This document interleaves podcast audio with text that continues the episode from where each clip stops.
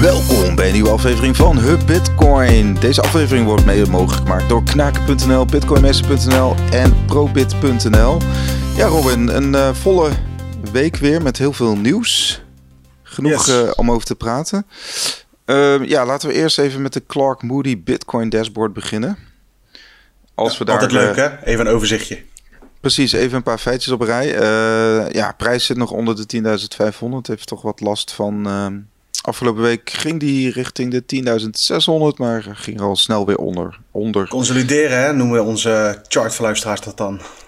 Ja, inderdaad. Consolidatie. Nou, nog wel netjes boven die 10.000. Ik denk dat je uh, ja, zolang het boven dat uh, niveau zit, uh, geen zorgen hoeft te hebben. sats per dollar, 9500 sats per dollar. Ja, het wordt natuurlijk leuk als, als we dat, als die bijvoorbeeld richting de 1000 sats per dollar gaat, Robin.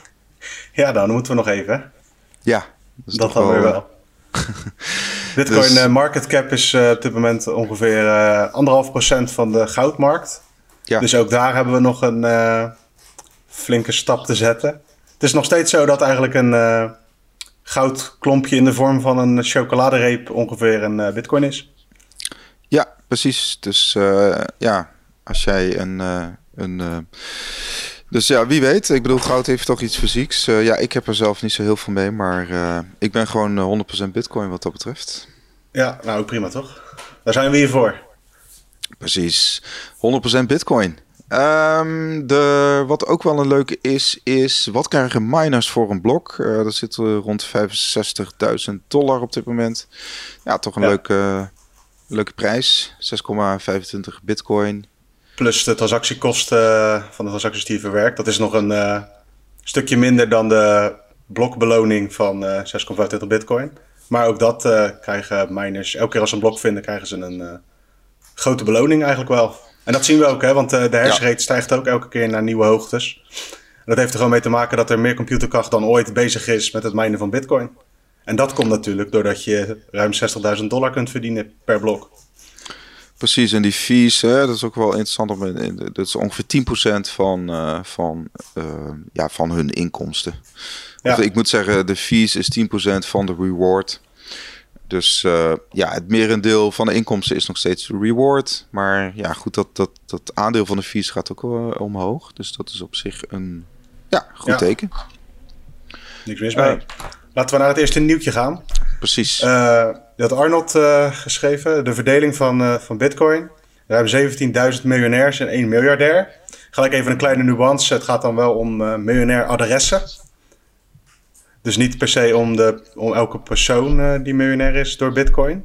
Precies, we maar, weten niet wie er achter die adressen zit. Nee, precies. Want een adres maken is gratis. Is ook eigenlijk aan te raden elk moment dat je een transactie hebt gedaan... om vervolgens een nieuw adres aan te maken.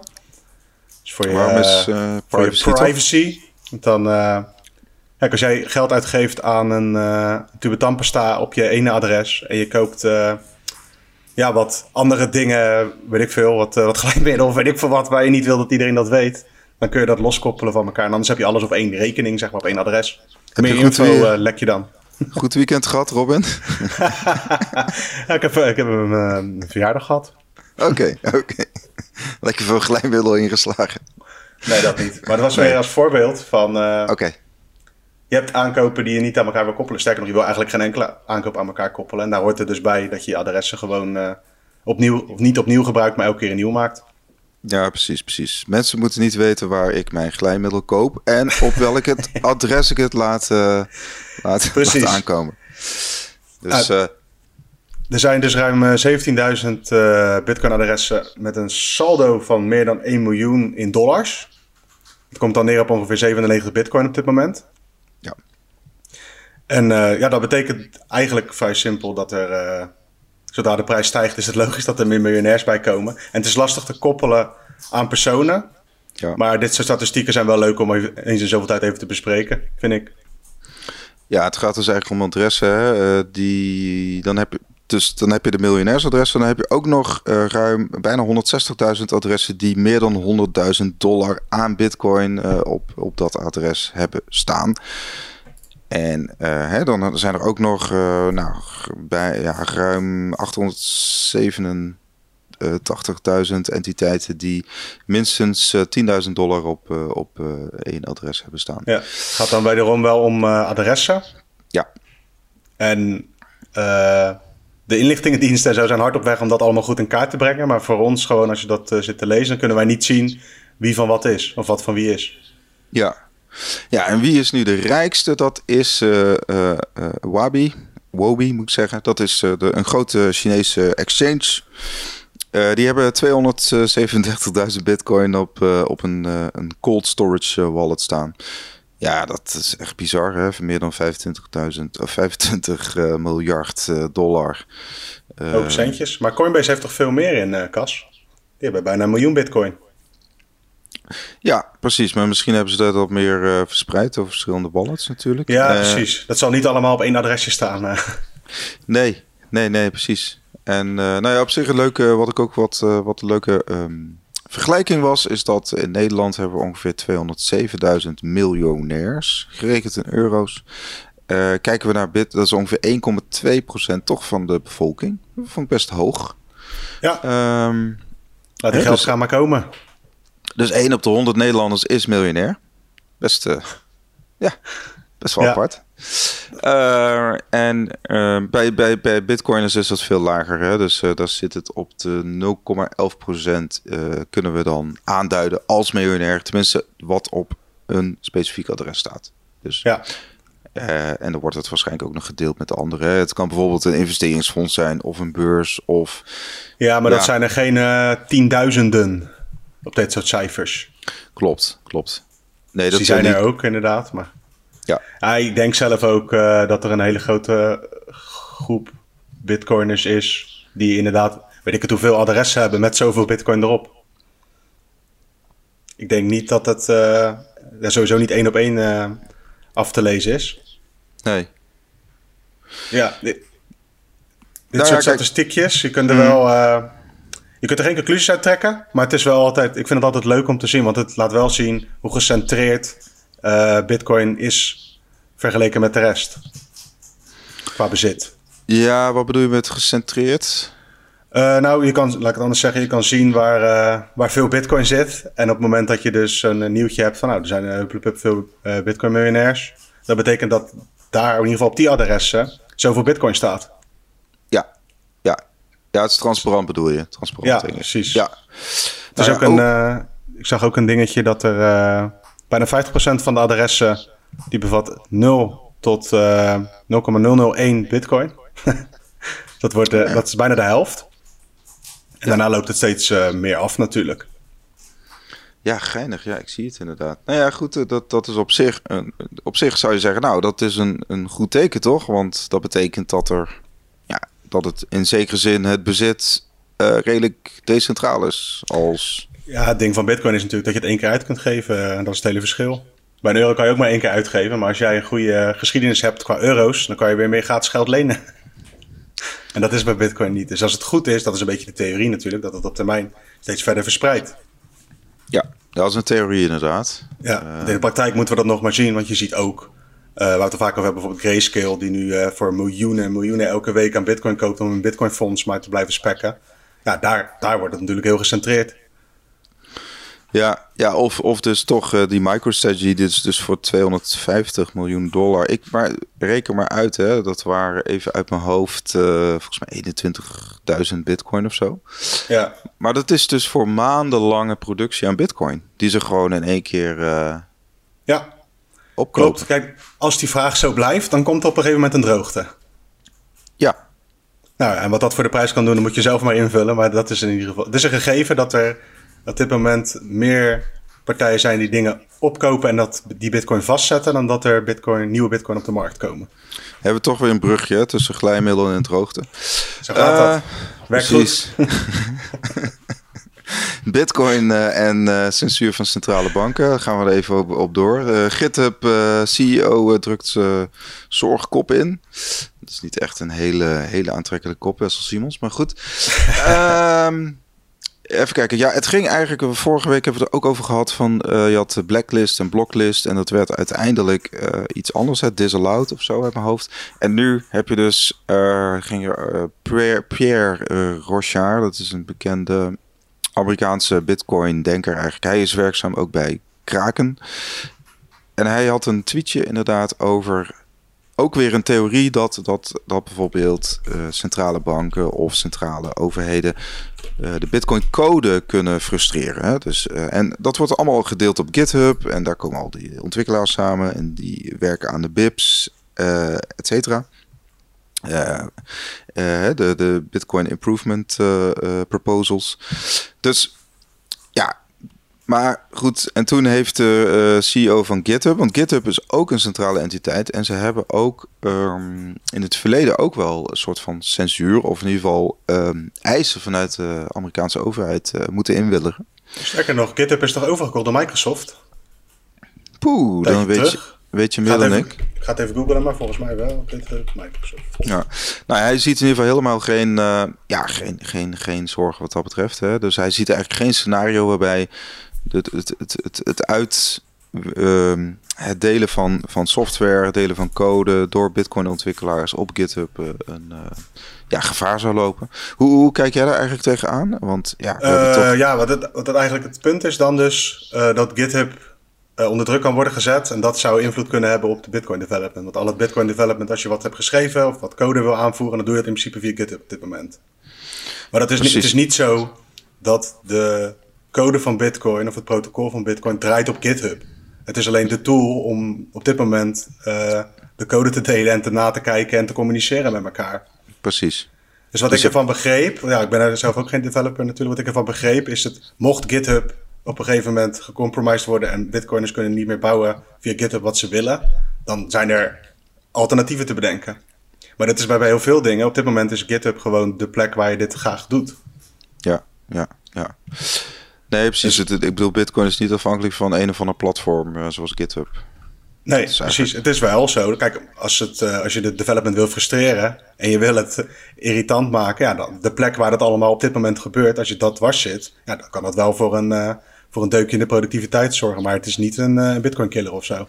Ja. En het is inderdaad overgenomen door de Microsoft. Oké. Okay. Oké, nou ja, die hebben ook andere belangen natuurlijk, maar... Ja, nou, nee, maar om aan te geven wat voor entiteit daar weer achter zit nu. Ja, ja nou ja, Microsoft heeft gewoon een backdoor naar, naar, de, naar ja. alles. Dus... Je mag straks de chip van Gates, moet je eerst indoen en dan kan je op GitHub pas weer aan de slag. precies, dus de cirkel weer rond. ja, precies. Lange Frans, kom erin. nee. maar... Hoe, um, ja, inderdaad. Nou ja, goed. Dus, maar dat, dat, volgens mij ging het in de Bitcoin Show er ook over. Dus de invloed van censuur op eigenlijk het, de Bitcoin developer community. Want uiteindelijk is natuurlijk de development van het protocol, het open protocol van Bitcoin, afhankelijk van mensen van vlees en bloed. En ja, ja uh, als je die op de een of andere manier kunt splijten in een soort social justice uh, vraagstukken, of het nou racisme is of dat soort dingen, dan, dan, eh, dan kan dat een risico ja. zijn. Nou, je kan het gesprek sturen. Het is, is algemeen bekend dat ga je met diensten dat sowieso al, uh, weet ik het hoeveel jaar doen. Dat je de conversatie op een bepaalde manier wil sturen naar jouw hand, wat het dan ook mag zijn. En als je op die stoel gaat zitten van, wat als iemand dat wil doen? Op wat voor manier zou je dat dan moeten doen? Daar hebben we de vorige keer ook even kort over gehad. Ja, dan is er een manier om verdeeldheid te, verdeeldheid te zaaien met dat soort dingen. Met uh, bepaalde discussies over bepaalde programmeertermen. Mm. En dus aan de andere kant echt zeggen van... oké okay, GitHub, jullie mogen niet meer de Bitcoin repository uh, mm. delen op jullie site. En dat betekent niet dat er dan... Uh, dat Bitcoin stopt. Maar dat is wel een aanval op het, de snelheid van het developen op dat moment. Want die ja. Pierre Rochard die zegt ook van... Development work would go on, but it would be far slower and more decentralized. En dat is het dan. Totdat er weer een plek gevonden wordt dat misschien nog wel beter werkt als GitHub. Ja, maar die zal er niet zijn, denk ik, op dit moment. Nee. Nou ja, goed, ze zijn nu druk bezig om uh, die Snore Signatures uh, Taproot uh, te integreren. dat gaat keihard. Dus er, is, er is ook geen aanleiding dat, dat er nu iets aan de hand is. Nee, dus maar het is wel een interessante discussie. En denk ik wel belangrijk is, zeker voor de mensen die daar bewust mee bezig zijn in hun dagelijks leven met het bouwen aan Bitcoin, uh, dat je wel weet wat er eventueel op je pad kan komen. Want het is wel zo, als jij echt even in een zwart scenario dat het echt verboden wordt of soort van om te bouwen aan bitcoin, wat bijna niet te handhaven is. Soort. Maar dan neem je toch bepaalde meer risico's dan dat je nu doet. Ja. ja, we zagen ook een filmpje. Er werd ook in een redactie gedeeld uh, van. Uh, volgens mij was het de Canadese, uh, Canadese premier, inderdaad. Die dan een licentie wil voor websites. Ja. Dat is dat een soort overheids. Dat, dat, dat ja, uitgevers van websites moeten voldoen aan een bepaald soort licentie van de overheid. Ja. En dat, ja, dat is, dat is natuurlijk ook wel uh, dat, dat je denkt: oké, waar gaat dit uh, naartoe? Ik bedoel, ja. gaan we het uh, internet li li licenseren? Of, ja, in feite is dat al aan de gang natuurlijk. Want je zijn we ook regelmatig over de dark web. Zo'n de gubere naam. Maar dat betekent gewoon eigenlijk het internet dat je niet makkelijk kunt vinden via Google of gewoon even intikken. Maar dat, is, dat schijnt veel groter te zijn dan het internet wat, wij, wat je normaal gebruikt. Omdat daar, daar gebeuren allerlei dingen van hele eh, dingen die niet echt de bedoeling zijn, tot gewoon hele vrije dingen, maar die niet op Facebook mogen. En ja. alles daartussenin. En dus die scheiding is er al. Uh, en op het moment dat je dit soort, dat soort dingen doet, dan druk je eigenlijk uh, een bepaald gedeelte weer verder die dark web op. Of dat goed of slecht is, dat is voor iedereen uh, zelf te bepalen. Want je hebt ook, nu we het er nog over hebben, in Venezuela is nu Coinbase geblokkeerd door de internetproviders. Oh ja. Dat, wat daar is gebeurd, eigenlijk hetzelfde wat hier uh, jaren geleden, heb jij bewust denk ik meegemaakt dan ik was, dat de Pirate Bay uh, werd geblokkeerd. Mm -hmm. Daar kon je dan, uh, ja, daar kon je dan lekker torrenten. En dat ja. is natuurlijk niet de bedoeling. Even, is verboden. Maar, dat was de opvolger van Napster. Yeah. Ja, heb ik ook nog Kaza, die ken ik ook nog. Oh ja, Kaza, Toen ja. heb ik ooit een, een of ander filmpje gedownload en daar kwam een hele andere filmpje uit, een natuurfilm. Toen was ik echt een jaar of tien of zo. Toen dacht ik dat ik een of ander album aan download was. Toen dacht je, waar is dat glijmiddel? ja, precies. Nee, maar uh, dat, is wel, dat is ook een aanvalsplek, hè? Voor uh, het gewoon moeilijk maken om bitcoin überhaupt uh, aan te kopen. Ja. Wat wel gek is, want in Venezuela kun je dus blijkbaar wel nog allerlei andere beurzen gebruiken. Zoals bijvoorbeeld local bitcoins en Paxful, die groeien daar. Dat zijn peer-to-peer -peer handelsplaatsen. Maar Coinbase is nu dus niet meer te bereiken zonder uh, als je geen VPN gebruikt of andere tooltjes. Dan kun je als okay. Venezolaan niet met het, via een normale browser op een normale manier naar Coinbase. Maar waarom zou je, je woont in, waarom zou je nou via Coinbase je bitcoin kopen? Uh, nou, eens plaats omdat je direct om kan ruilen in dollars. Oh ja. ja. Dat kan best handig zijn in een land waar je niet per se je eigen valuta nog wil vasthouden. Ja, ja Coinbase heeft natuurlijk vrij hoge fees. Uh, ja. en, en, en, en ze verkopen, verkopen ook software aan de Amerikaanse overheid. Het is een maar goed het gaat, recht. Het gaat mij meer om uh, dat, er dus, uh, dat het dus een, een aanvalsmogelijkheid is vanuit overheden om te zeggen van nou, deze websites kun jij niet meer bezoeken. Bedoel, als, ze, als dat in Nederland zou gebeuren, alle de Pirate Bay, van joh, je kunt niet meer naar de grootste tien brokers van Nederland, want die zijn gewoon geblokkeerd, ja, dan is het klaar. Voor die partijen in ieder geval. Niet voor Bitcoin, hè? Laat het duidelijk maar zijn. Is, is het niet zo dat Venezuela denkt van... Hmm, wij willen gewoon niet dat de Amerikaanse overheid ziet... Uh, uh, ja. Wat, ja, dat zou kunnen. Ik heb zelf de theorie gewoon uh, dat verkocht. ze... Ja. ja. ik heb zelf de theorie dat ze gewoon die uitvlucht willen... zo min mogelijk willen versnellen. In de zin ja. van langzaamaan denk ik dat iedereen het al wel door heeft dat het niet de bedoeling is. Dat je, dat je niet rijk wordt van de, de Bolivar vasthouden. Ja. Nee, goed, maar er is hè, voor alle, alle, gewoon even voor de volledigheid. De, ik bedoel, de, de CIA heeft ook een opsporingsbevel uh, van diverse uh, hoge officials van de, van de regering van Venezuela. Waaronder dus ja. inderdaad ook de. Ja, het is ook meer, de, denk ik, een politiek spel, inderdaad. Maar het, voor mij toont het altijd aan hoe hoe makkelijk die knop omgezet kan worden. Van oké, okay, dit mag je in één keer niet meer, ook op het internet. Precies, precies, precies. Dus uh, ja, ga allemaal naar het dark web, darkweb.nl.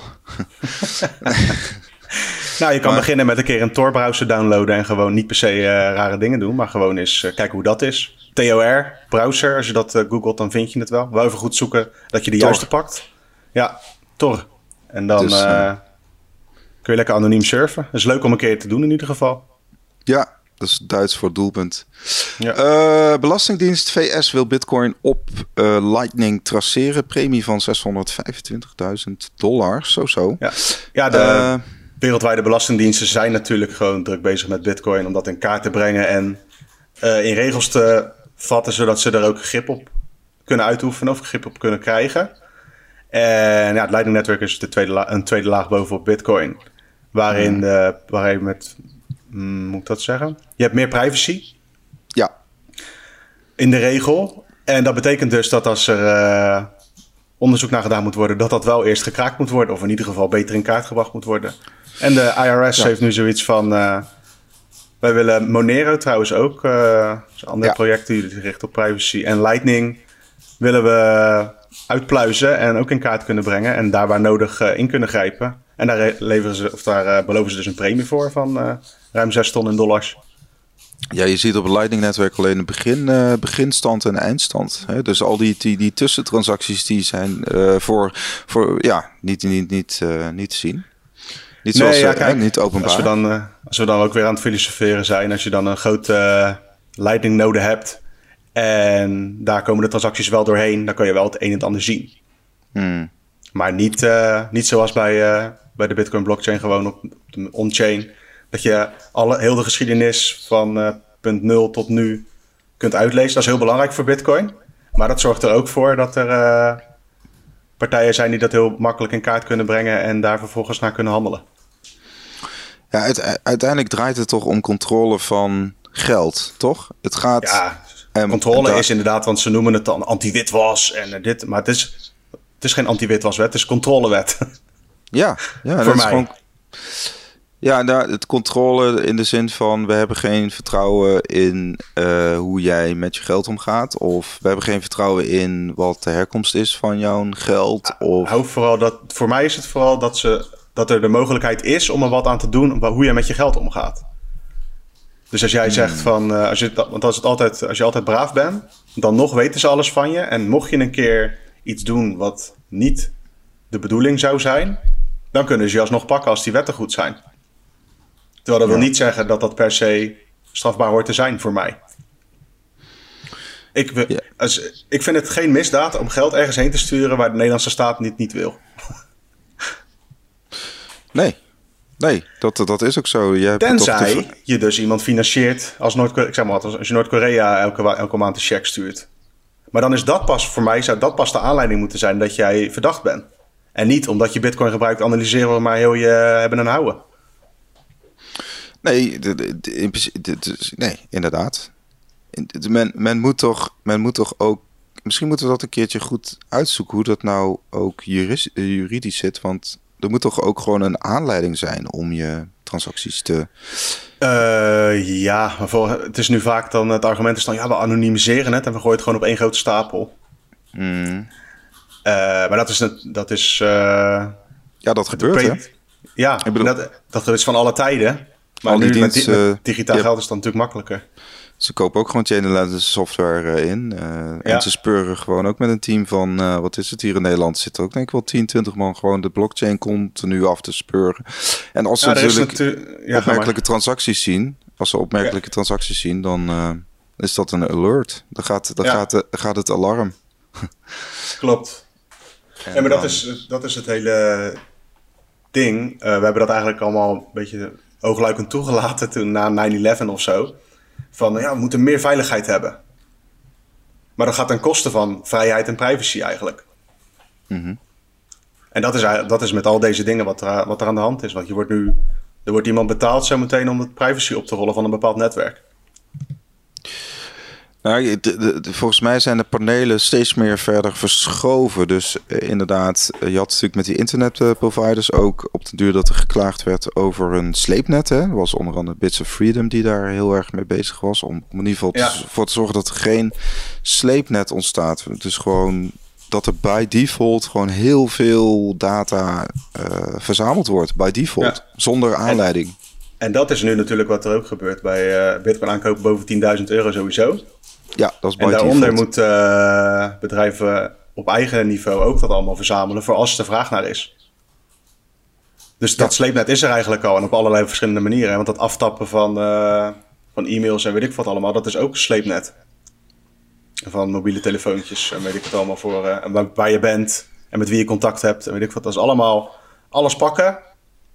En als je iets fout bent begaan, dan gaan we het gebruiken. Maar anders hebben we nog steeds veel informatie. Dus dan kijkt altijd iemand met je mee.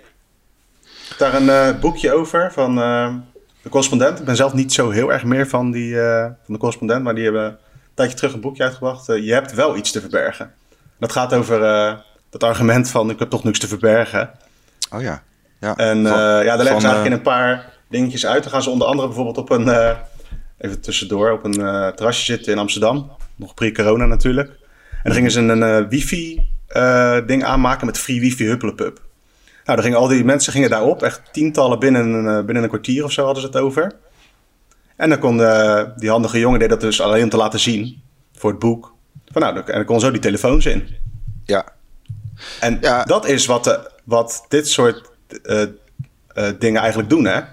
Die komen gewoon je telefoon in zonder dat je wat verkeerd hebt gedaan. Of in dit geval je betaalgeschiedenis.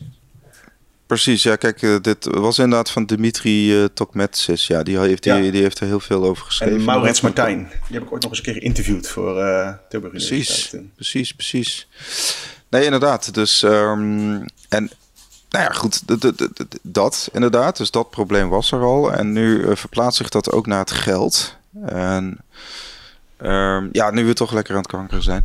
Uh, het, het, weet je, je hebt natuurlijk geen spaargeld, is ook al negatieve rente. Dus je moet iets doen uh, met dat geld. en dat geld wordt ook steeds meer gevolgd.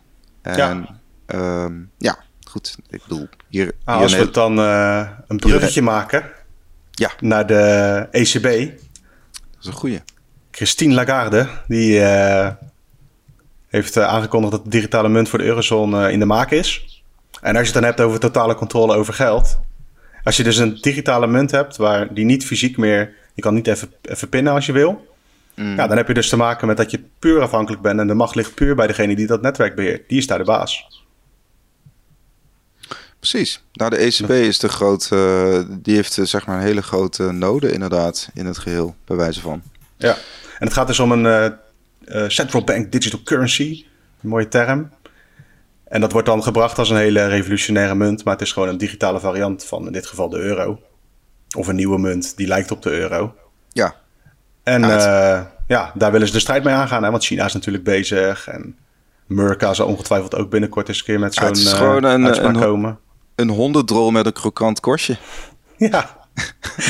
Weet je? Nee, er moet ja, er geen misverstand ja. over bestaan dat dit geen concurrent is voor Bitcoin. Nee. Het is nog steeds gewoon hetzelfde van de, vanaf de euro en de dollar en de pond. En weet ik wat allemaal, al die andere munten is allemaal dat. Maar dan in een leuk digitaal jasje. Misschien proppen ze er nog een paar termen in als blockchain. En dan uh, gaan ze het aan de man proberen te brengen. Ja, het is gewoon het grote intranet. Het grote intranet van, uh, ja. van de Europese Centrale Bank. Maar dan, ja, je kunt erbij betalen, blijkbaar. Als je het dan persoonlijk maakt, zeg maar, dan moet dus voor mij zo'n euromunt, voordat ik dat weer ga gebruiken, moet dat meer voordelen bieden dan nadelen tegenover Bitcoin. Mm. Nou ja, dat zie, ik niet zo, dat zie ik niet zo snel gebeuren. Nou, allereerst zou een goudstandaard dan handig zijn. Dus dat je niet meer uh, zomaar alles los kunt printen, maar dat er een manier is waar het aan gekoppeld wordt. Of een ding is waar het aan gekoppeld wordt. Ja, ja. ja maar dat gaat niet gebeuren natuurlijk. Want het hele ding is dat je... Deze partijen die willen graag tussen aanhalingstekens willen reageren op de economie... zodat ze de economie kunnen helpen. Dat zeggen ze altijd. En daar hoort dus bij geldcreatie. Dus dat gaat niet gebeuren. En dan bedoel ik het meer vanuit een spaarpuntperspectief. Hè? Oeh, spaarpunten? Wat ik, nou, sparen. Van, ja. Ik zou niet ik, gebruik ook nog steeds de euro om u te betalen. En uh, Zeker. het eten, dan betaal je ook gewoon met je eurotjes. Ja. Uh, maar die digitale euro, voordat dat voor mij bij Bitcoin überhaupt maar in de buurt komt, zijn er heel veel eisen waar ik dan moet voldoen. En dat gaat het nooit doen. Nou, je bent sowieso je privacy kwijt. Uh, dus hè, ja, je, je maar dan ben je nu ook al bij de Rabo of bij een andere bank. Ja, maar de optie van contant geld die gaat natuurlijk uit. Klopt. Een argument ervoor, wat ik ook begreep, is dat je dan in theorie zou je natuurlijk ook, als het uh, net zoals als een bitcoin of als een andere random token is, dan uh, zou je het ook in je eigen wallet kunnen bewaren. Maar dat zie ik niet gebeuren. nou ja, de DNB die zal vast wel weer een uh, groep met IT'ers gaan aan, aanstellen van een dure consultant. Dan mogen ja, ze een, weer maar ik heb het dan over een, een, eigen, eigen wallet software zoals Bitcoin heeft en een eigen adres waar de ECB dan vervolgens niet met zijn tengels aan kan komen. Oh, zo. Nee, dat gebeurt niet. Nee, dat, nee precies. Nee. nee. dat is eigenlijk wat de fysieke euro is.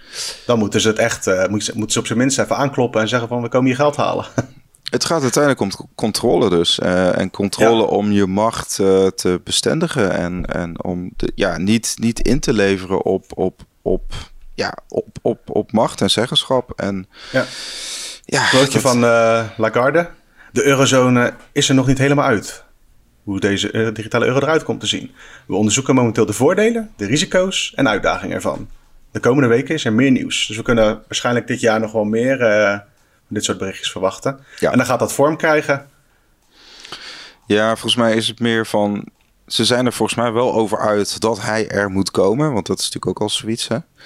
Ook knap uh, als je nog niet de voordelen, de risico's en de uitdagingen weet, maar wel weet dat het er moet komen. Nou, dat is mijn interpretatie. Dus ik denk, ik denk, ik denk wel als, als, als zeg maar die mammoetanker in beweging komt, dan is het heel lastig om dat uh, weer uh, bij te, te, sturen. Dus de ja. mammoetanker die gaat naar die Eurocoin toe. Dus ze kunnen geen alleen hoe moet die eurocoin eruit zien? En hoe gaan we dat dan inrichten, et cetera?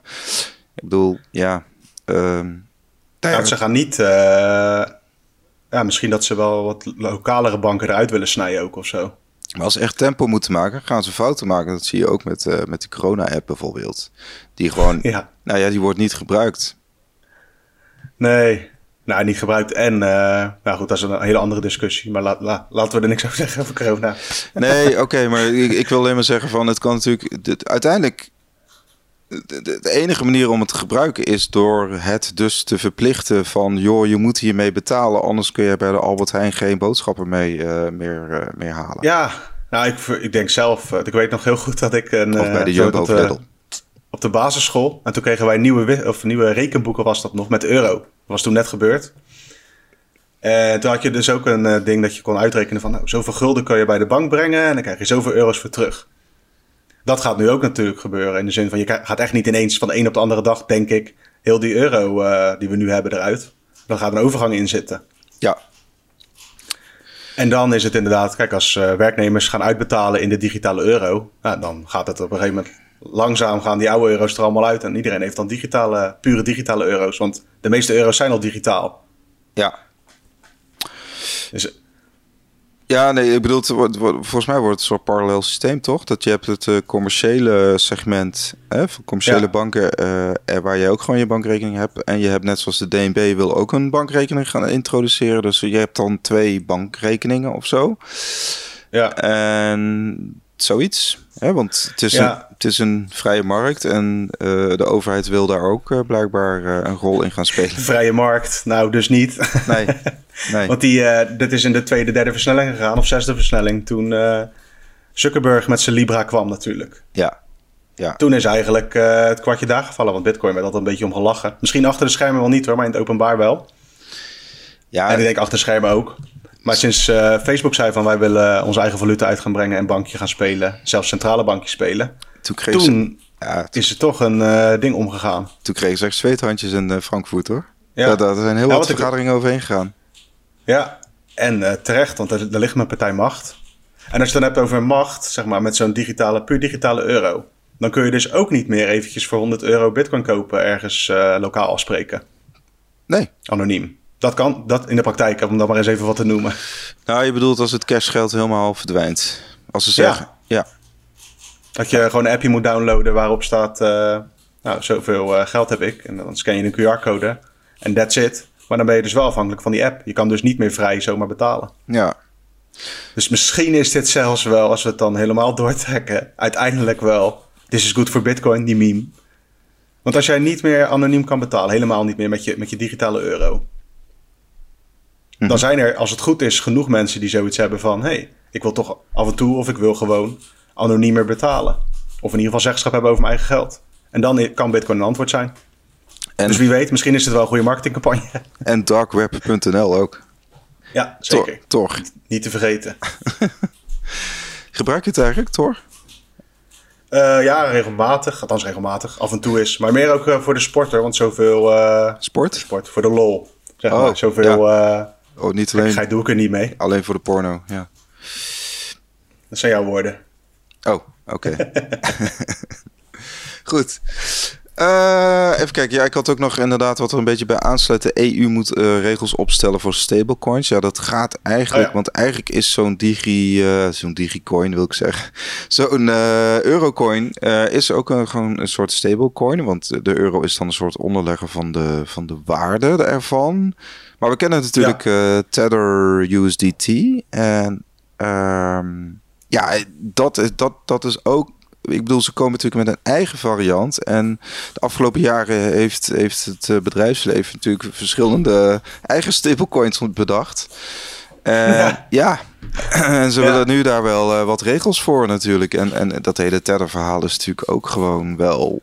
Ja, dat, dat stinkt aan alle kanten natuurlijk. Ja, maar... het is uh, een voorstel van Wopke, onze Wopke Hoekstra en zijn collega's van uit Spanje, geloof ik. Mm. Duitsland, Frankrijk en nog één land, denk ik Italië. Maar die hebben dus een voorstel gedaan aan de Europese Commissie van joh, we moeten regels hebben voor stablecoins. Ja. En ja, ik heb dat ook een artikeltje onderaan volgens mij gezet. Inderdaad, want het is dan ook concurrentie van, van de stablecoins die er nu al zijn. Of andersom eigenlijk. Stablecoins die er nu al zijn worden inderdaad concurrentie van zo'n eurocoin. Precies. Dus ja, het is logisch. Dat, wederom, als je op hun stoel gaat zitten, is het logisch dat ze daar uh, voor regelgeving uh, vragen. En Hoezo? ik vind ook wel, als je het dan hebt over uh, bijvoorbeeld Tether, die hebben dan ooit aangegeven, in, de advocaat heeft dat ooit aangegeven, dat het toen 74% van ja. de Tether dat toen in omloop was, gedekt was door een dollar. Klopt. Terwijl de bedoeling is dat het gedekt wordt. Elke, elke Tether is een dollar waard. En die hoort ook gedekt te worden. Ja. Dus als ze daar lokaal regels aan hangen van joh, als, jij dat, als je dat niet kan laten zien dan mag jij in Nederland je dienst niet aanbieden. Als je dan toch hebt over uh, regeltjes in een land, dan kan ik me daar wel wat bij voorstellen. Ook dat dat relatief nuttig kan zijn. Zeker, zeker. Ja, nee, tuurlijk. Eh, ik vind ook dat stablecoins gereguleerd moeten worden. Uh, ja, ja dus... nou, er moet van mij niks, maar ik kan me voorstellen dat dat op die manier gebeurt. Want ik heb, ik heb zoiets van, als ik Tether wil gebruiken dat met 3% gedekt is door de dollar, dan moet ik dat kunnen doen. Ja, en te, vergis je niet, hè, er zijn verschillende populaire handelsparen met, uh, met uh, Tether USD, USDT. Dus vooral Binance, ja. hè, Binance en, en maar ook uh, ja, al die Chinese casino's. Zoals, De spotmarkt is gewoon is heel erg niet afhankelijk van, maar het wordt in ieder geval heel veel gebruikt, het Tether USDT ruilpaar. Ja. Met Bitcoin en ook allerlei andere. OKX, Wobi, KuCoin, weet je wel, de hele mikmak. En je hoort ook wel eens verhalen van OTC-desks in China die ook Tether verkopen, zodat mensen uit, uh, uit China kunnen vluchten met hun kapitaal via Tether. Ja, precies, precies. Nou, dus ja, er zijn ook, ja, daar zijn ook toepassingen voor te bedenken, of daar zijn toepassingen voor, slash mensen gebruiken het daarvoor. En daar zijn bepaalde overheden natuurlijk helemaal niet blij mee. Ja, het wordt een soort van gedoogd, hè? Dus, dus, dus. Um... Ja. Dus stel, jij bent, uh, jij bent uh, miljonair in China en je hebt zoiets van ja, uh, ik wil bitcoin, dan, dan kun je een offshore beurs gebruiken om het, om het te kopen. Dat gaat dan inderdaad wel via de nodige tussenpersonen, maar je kunt, je kunt aan je bitcoin kopen, komen. Ja. en ook dat het bitcoin adres of de wallet op jouw naam, of misschien wordt daar dan wel weer een stroomman voor gebruikt, maar dat is in ieder geval dat jij de eigenaar bent van, van die bitcoin. Ja. Ja, het is een, ik vind het ook wel een verschil, want die, stablecoins, als je dan nu hier noemt bijvoorbeeld Binance, die hebben nu natuurlijk ook best wel veel al uh, gewoon uh, standaard ruilparen. Gewoon met echte euro's, dus aanhalingstekens of echte dollars. Ja. En toch is Tether nog steeds uh, zo populair. Terwijl in mijn beleving was het altijd zo. Ik snapte heel goed dat Tether populair was, want het was moeilijk om dollarbetalingen te integreren in je Bitcoin-handelshuis, omdat die regels helemaal niet klopten nog. Ja. En nu zie je toch dat bijvoorbeeld in Nederland als je de grootste partijen pakt, kan je gewoon met je eurotjes kopen natuurlijk. Je hebt geen uh, euro stablecoin nodig. Nee. Dus misschien, uh, want er komen uh, sinds dit jaar weer miljarden, miljarden elke keer bij, onder andere bij Tether. Maar ik heb het idee dat, dat als die bruggetjes langzaamaan gemaakt worden, dat dat ook wat verder weg gaat. Dat de mainstream mensen niet per se meer met Tether hoeven te handelen. Nou, sterker nog, je ziet al dat, kijk, bijvoorbeeld op een Coinbase of zo, heb je, heb je geen Tetherpaar. Um, Nee. Kraak nee, die hebben een eigen, Ja, die hebben een eigen. USDC. Ja, ja precies. Originele naam.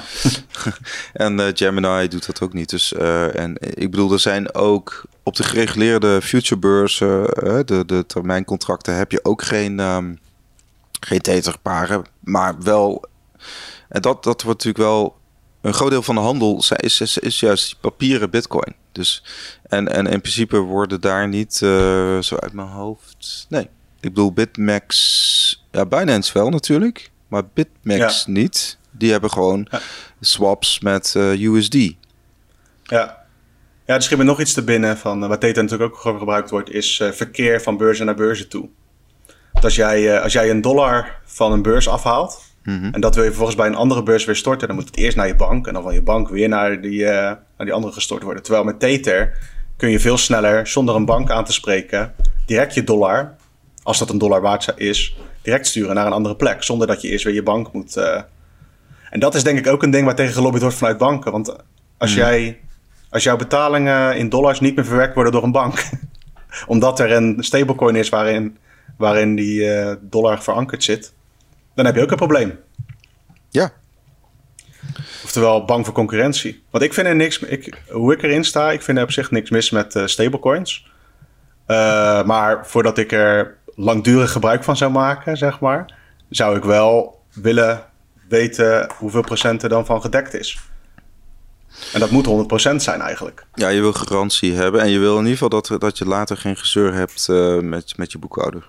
Ja, ja kijk, ik, heb, uh, ik maak daar helemaal geen gebruik meer van sinds ik niet meer uh, handel en gewoon een beetje bitcoin spaar en werk voor mijn geld.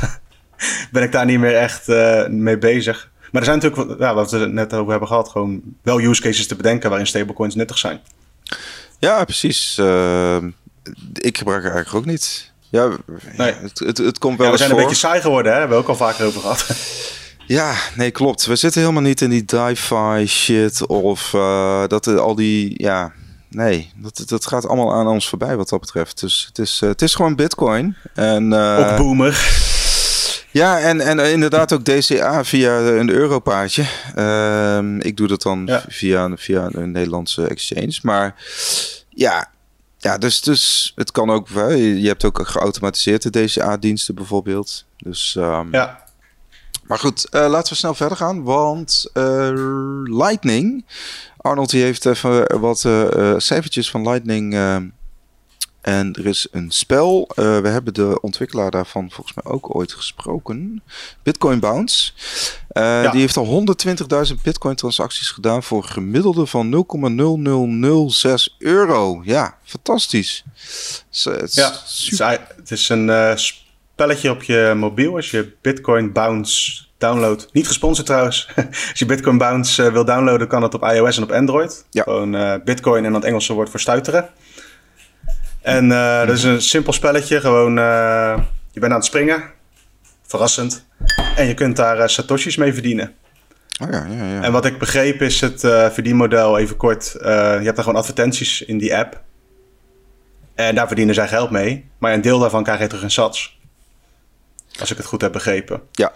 Nou ja, je, hebt die loterijen. je hebt ook inderdaad die loterijen. Klopt. Ja. En je doet, uh, zij doen transacties via het Lightning Network. Dus wat zij doen is achter de schermen regelen ze al die betalingen. Uh, die hele kleine betalingen van een paar satoshis, dat is ja, veel minder dan een cent waard. Regelen ze via het Lightning, waardoor het heel goedkoop is. En dat is eigenlijk het leuke aan dit nieuwtje, vind ik. Want dit kan niet met een bankrekening. Bij een bank kan dit niet. Want je kan niet 0,000 6 euro sturen. Nee. Je... Laat staan meerdere keren op een dag naar dezelfde persoon. En met Bitcoin on-chain is dat ook lastig, omdat je dan vastzit in de, in de wachtrij, in de minpool, tot je eruit mag. Tot, ja. uh, en miner je oppikt. Ja, de euro is gewoon verouderde technologie. Ja. Ja. Ik bedoel, nou, je wil meer met, in het digitaal tijdperk wil je meer met je geld. Ja. Kunnen. Nou, je wil het meer in kleinere eenheden kunnen hakken. Ja, want die, ik vind die getallen uh, dus best wel impressive, vind ik. 120.000 bitcoin transacties voor gemiddeld een euro. Maar de, voor mij is het nieuws aan dit dus dat je dit niet had gekund met een PayPal, met een, met een uh, bank-app en ook niet on-chain. Ja. Dit doet Lightning. En dat is leuk, dat is gewoon uh, Lightning in de praktijk. Nou, dit is de toekomst. Uh, want je wil gewoon in kleinere betaaleenheden kunnen betalen. Ja, nou vooral de mogelijkheid hebben toe, tot. Want nu is het gewoon zo, je hebt 1 cent. en als je geluk hebt bij de, bij de Albert Heijn, dan gaat er 2 eh, cent af en dan wordt het afgerond naar beneden. Of ja. wordt omhoog afgerond. Want die 1 en 2 cent zijn er ook al uitgegooid. Hè? Ja, heel snel al. Waarom hebben ze het dan gemaakt?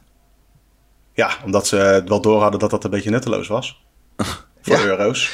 Ja. Nee, oké, maar dat was dan een behoorlijke bug in het systeem. Ja, wat ik begreep was het op een gegeven moment ook duurder om, uh, om die muntjes te maken dan uh, wat, ze op, wat ze waard waren of zo. Ja, ja, nee, precies. Nou ja, goed. Dus... Nou ja, ik bedoel, in de Bitcoin maand hebben we er ook over, over geschreven. Hè? We hebben elke, elke dag om drie uur s middags hebben we een, uh, een langer stuk over Bitcoin, technologie en ook de betaaleenheden. En ja, dat, dat vind ik, ik vind dat echt de killer app van Bitcoin.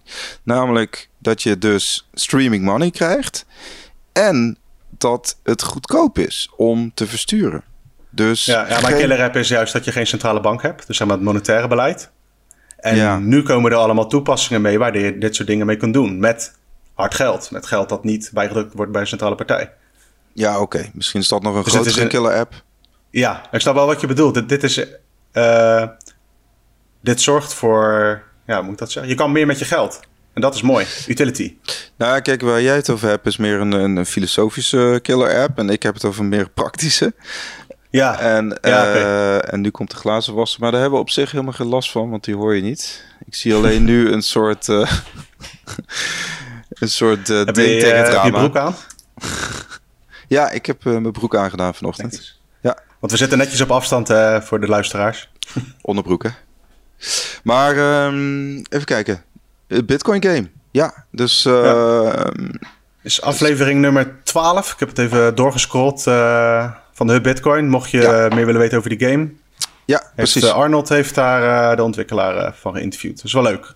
Ja. Dus ja, dat moet ook zeggen, die games zijn wel echt nog heel basic. Weet je wel, is, dat heb ik tien jaar geleden ook al op mijn, of langer geleden op mijn iPad Touch, of weet ik hoe dat ding heette, gespeeld. maar nu zit er dus achter een ander betaalsysteempje en dat is leuk. Ja, nou ja, goed. We hebben het heel vaak gezegd. Hè. Kijk, Lightning is experimenteel. Uh, iets van 10.000 bitcoin zitten er nu op. Niet zo heel veel.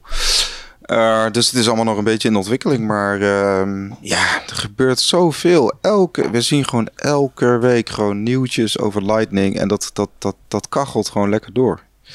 Ja, dus, ehm, dan gaan we nog even terug naar uh, een beetje de wereldpolitiek. Die vond ik wel een leuke. Ja. We hebben het al vaker gehad over Iran. We zeiden net voor de uitzending al van het wordt een soort van vaste gast. ja. Iran.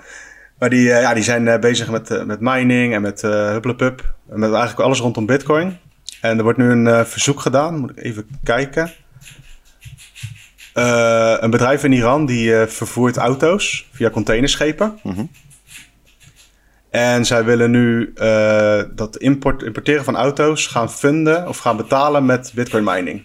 Ze noemen oh, het cryptocurrency mining, maar ik neem aan dat het bitcoin mining is. Ze hebben heel veel bitcoin mining sites, inderdaad.